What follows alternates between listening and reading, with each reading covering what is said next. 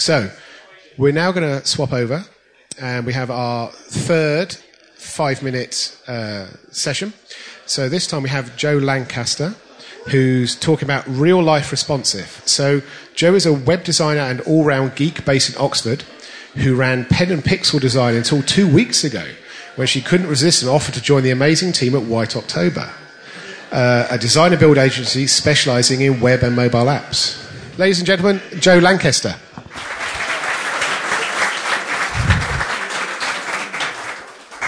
Okay, hi everyone.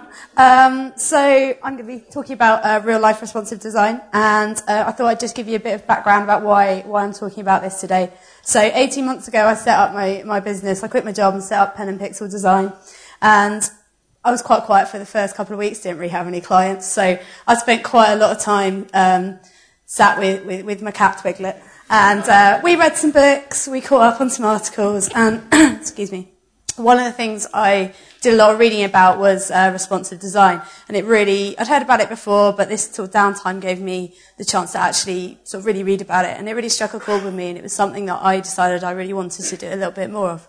So, um, at this point, I decided that all the sites I was going to build um, through my business were all going to be responsive in some way, shape, or form.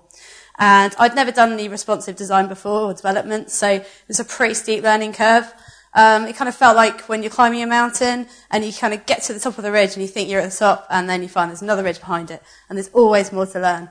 Um, you never quite get to the top. So, um, yeah, today I thought I would share a couple of the lessons that I've learned uh, through this process and um, sort of some of the mistakes I've made and how I've kind of got around them. So, uh, lessons Jo has learned. So the first lesson I've learned is about my process. So when I look back at what my process used to be, I cringe a little bit. It was pretty linear, and it kind of went something like, uh, I get a brief from a client, I design them a website, I present it to them, I push it to the developer, uh, we shoehorn some content in at the end, and then we hopefully launch the site, possibly. Um, and as you can imagine, there's some serious issues with this process, and uh, there was a lot of misunderstandings, miscommunications between the client and me and the developers. And um, this just only seemed to get worse with the with responsive design projects.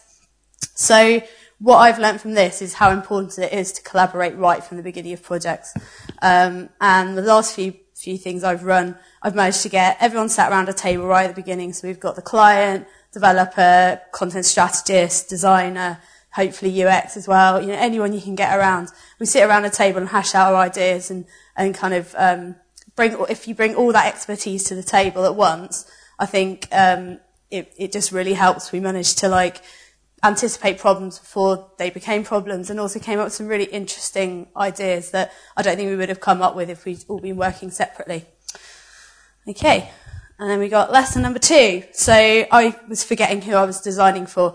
I get pretty excited by all the cool new um, techniques and tech that you um, that come up with responsive design um, shiny navigation, stuff like that. And I have to remind myself quite often that it's not all about that. And there's a lot more that goes into responsive design than just those shiny buttons and slidey, slidey navigation stuff. So, um, you can, it's really easy just to concentrate on making something look really pretty on your iPhone. Um, and you kind of push the boring stuff to the side. So, I don't know, crap 3G connections or uh, limited download um, limits and stuff like that you kind of just don't worry about those. But, so what I'd encourage everyone to do is always consider your users. So I ask myself questions all the time, thinking who's using this project, this product, in, in what context is this particular feature going to be used, and why is it useful to the user? And I think if you can make it work well by ask, asking those questions, um, and you deliver what the user wants in a range of contexts um, and scenarios, uh, quite often the design just falls into place afterwards. Um, and you can maybe spend more time on the fun tech stuff at the end as well. Okay, and my uh, point number three is, oh, sorry.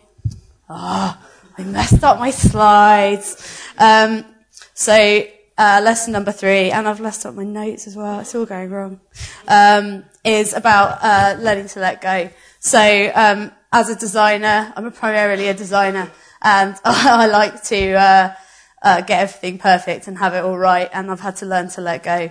And um, I've kind of uh, tried to learn that pixel perfect isn't the same as um, as attention to detail, and you can still make a really nice website that doesn't have to look the same on all screens. And this is a problem that I found a lot of my clients have as well, particularly those who are business owners and are used to being completely in control of everything they do.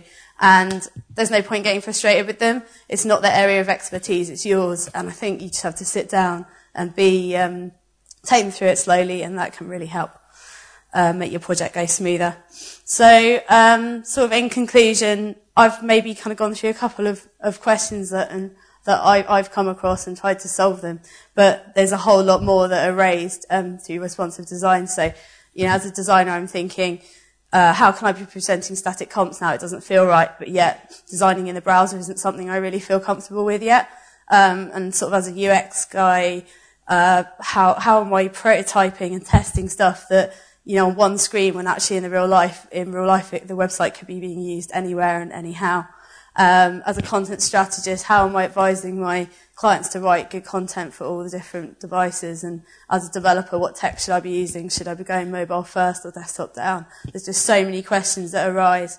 Um, so if you guys have, any of you guys have had any similar issues or you have any thoughts about what I've said, I'd really like it if you came and chatted to me or um, drop me an email or tweet me at Joe Snow. Thank you very much.